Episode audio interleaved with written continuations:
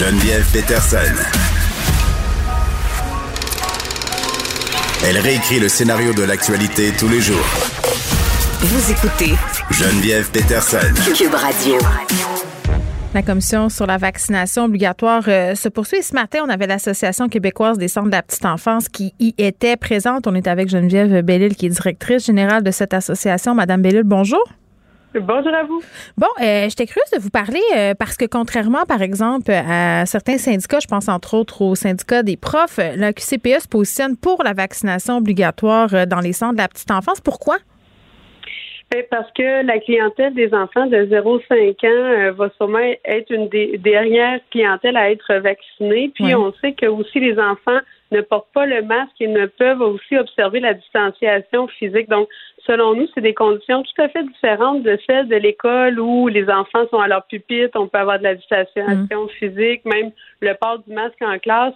Nous, les enfants sont vraiment là en proximité et on se rend compte qu'avec le variant Delta, il y a des nouvelles situations qui arrivent où il y a plus de contagion, où on se pose aussi des questions à savoir si le masque de procédure qu'on a permet encore là, de protéger les enfants, entre autres d'une éducatrice qui aurait la COVID. Donc, considérant tous ces éléments-là, c'est peut-être pas une situation ou une décision facile à prendre, mais il y avait une forte majorité de nos membres qui étaient en accord de la vaccination.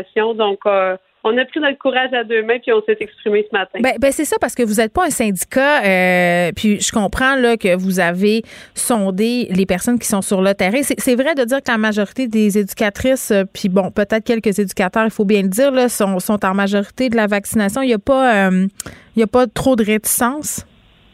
Bien, on a eu vraiment une belle sensibilisation. Malheureusement, on n'a pas de données fiables comme dans le réseau de la santé parce que dans le réseau de la santé, eux, ils ont vraiment demandé cette information-là. Nous, on n'avait pas cette possibilité-là. Mais ce qu'on sait puis ce qu'on peut détecter de manière empirique, c'est qu'en majorité, les éducatrices sont vaccinées. Puis quand on a demandé aux gestionnaires, aux corporations, est-ce que vous pensez qu'on doit aller vers la vaccination obligatoire? Bien au-delà du 80 % nous ont répondu qu'ils étaient favorables à cette mesure-là. Donc oui, ça nous a quand même donné cet appui de nos membres là, pour aller de l'avant puis porter cette position-là ce matin. Et là, Mme Bélisle, dites-moi, c'est quoi votre position sur les éducatrices qui refuseraient d'être vaccinées? Bien, deux choses. C'est sûr que les gens qui ont des conditions de santé, nous, ce qu'on demande, c'est qu'il y ait des accommodements qui leur soient proposés. Donc, si une personne peut attester par un professionnel de la santé qu'elle ne peut être vaccinée, nous, c'est sûr que ça, on va vers un accommodement. Donc, ça pourrait être du télétravail ou d'autres tâches. Concernant les personnes, par ailleurs, qui voudraient ne pas se faire vacciner, mais qui n'ont pas de raison de santé, bien là, ce qu'on dit au gouvernement, c'est que nous, on ne veut pas aller vers la suspension sans salaire. On a besoin de nos éducatrices en poste, mais ce qu'on demande au gouvernement, c'est d'intégrer une stratégie de dépistage régulier, donc soit par des tests PCR ou l'utilisation de tests rapides pour nous aider, dans le fond, à ce qu'une éducatrice ne se présente pas au travail avec la COVID. Oui, mais je vous entends, Mme Bélisle, là, sur les possibilités de bris de service. Puis c'est souvent l'argument qu'on nous sert quand on parle de vaccination obligatoire. En même temps, elles sont dit à ces personnes-là, ben c'est beau, vous voulez pas vous faire vacciner pour des raisons idéologiques, religieuses, éthiques, peu importe là, les raisons invoquées qui ne sont pas des raisons de santé. Je pense qu'il faut le souligner, gros crayon gras, c'est important. Allez chez vous sans solde. Je pense pas qu'il y a grande personne qui sont capables de se passer de leur salaire, là. Bien, je vous dirais que dans notre cas particulier, considérant qu'on nous manque actuellement, là, au bas mot, là, des milliers d'éducatrices, avec les nouvelles places qui sont annoncées, on va passer le cap du 10 000 éducatrices manquantes dans les prochains mois. C'est sûr que nos membres veulent servir les familles, puis ne voulaient pas prendre ce risque de pouvoir peut-être se priver d'une ou deux ou trois éducatrices qualifiées actuellement. Donc, c'est sûr que de notre côté, les membres ont dit on est en faveur de la vaccination, mais il faut qu'on soit capable de répondre aux familles. Donc, c'est pour ça qu'on est arrivé quand même avec une solution en disant, mettons une étape, faisons les tests. Puis ce que je défendais ce matin à la commission, c'est voyons aussi où ça va nous amener. Bon, déjà, d'avoir la vaccination obligatoire, ça va nous permettre de savoir qui est vacciné, qui ne l'est pas, d'ajouter des stratégies de dépistage, ça va nous permettre de savoir, régulièrement si les gens n'ont pas la COVID, puis on va voir aussi évoluer le variant Delta avec la rentrée scolaire. Nous, ça nous semble la position qu'on défend, une position prudente, puis de protection, puis ça nous permettra de nous ajuster dans le temps. Oui, parce qu'en même temps, là, vous me dites, bon, les enfants en bas âge, 2 à 5 ans, c'est possiblement les derniers là, qui seront vaccinés. Vous dites, on veut se faire vacciner pour protéger les enfants, mais en même temps, pas vraiment. C'est vous que vous allez protéger, puis c'est bien correct. Les enfants, ils sont des vecteurs de contamination, puis les adultes, on a plus de contamination. Fait que c'est pour protéger aussi les éducatrices là, que c'est important de le faire. Oui, c'est pour protéger les éducatrices, mais c'est aussi pour protéger les enfants puis les familles. C'est ça. Depuis l'arrivée de la COVID, j'ai des situations quand même très, très... On a vu des choses très, très tristes, très tragiques arriver.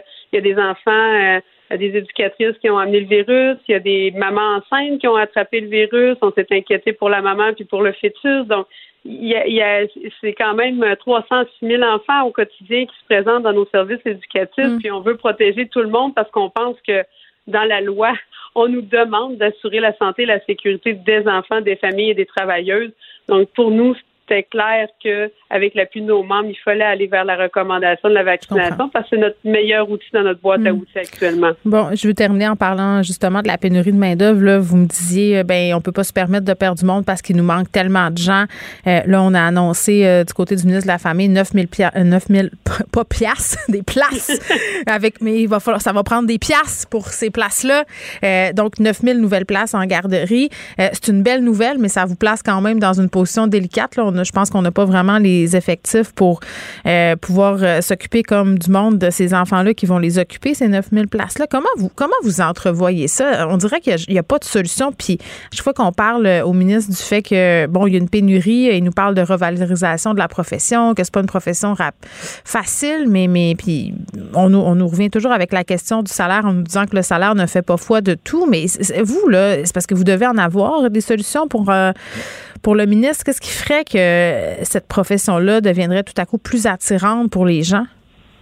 Bien, c'est sûr qu'au niveau de notre capacité à former des gens, on peut être très imaginatif. On a déjà alimenté abondamment le ministre, qui a été très ouvert par ailleurs, là, je dois le dire, des programmes et tout ça. Mais ce qui est l'élément de fond sur lequel le ministre n'a pas nécessairement tout le pouvoir, parce qu'il y a une négociation actuellement, c'est qu'il faut impérativement envoyer le signal que quand vous venez faire un DEC en éducation spécialisée, vous allez être payé pour votre juste contribution dans ce travail-là.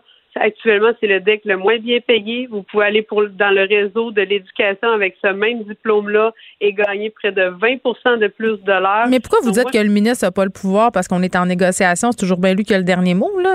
Chaque fois que je pose la question sur l'augmentation du salaire des éducatrices, il me dit que ça ne se pourra pas. Ben moi, ce que j'en comprends, c'est qu'il y a des négociations qui ont cours, qui sont aussi, je l'imagine bien, là, en lien avec le mandat que le Conseil du Trésor va aussi donner au ministre. Donc, là, vous voulez pas vous chicaner avec, là, Madame Bélisle. Je vous sens très diplomate.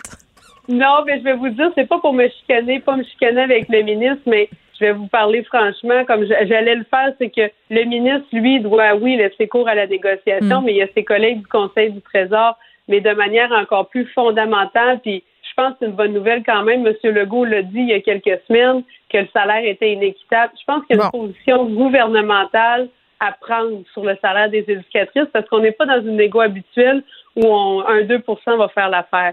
Donc, je pense que le ministre est prudent parce que c'est au gouvernement à se positionner. Je pense que M. Legault est en train de positionner des choses. Il l'a dit en conférence de presse il y a quelques jours avec Justin Trudeau, qui considérait que les éducatrices n'étaient pas payées de manière équitable.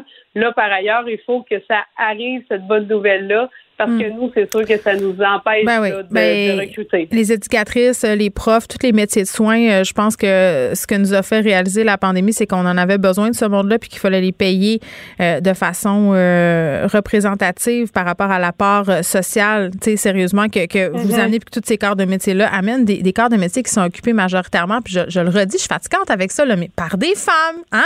Donc, oui. Geneviève Bélisle, merci, qui est directrice générale de l'Association québécoise des centres de la petite enfance qui se positionnait pour la vaccination obligatoire ce matin en commission sur la vaccination.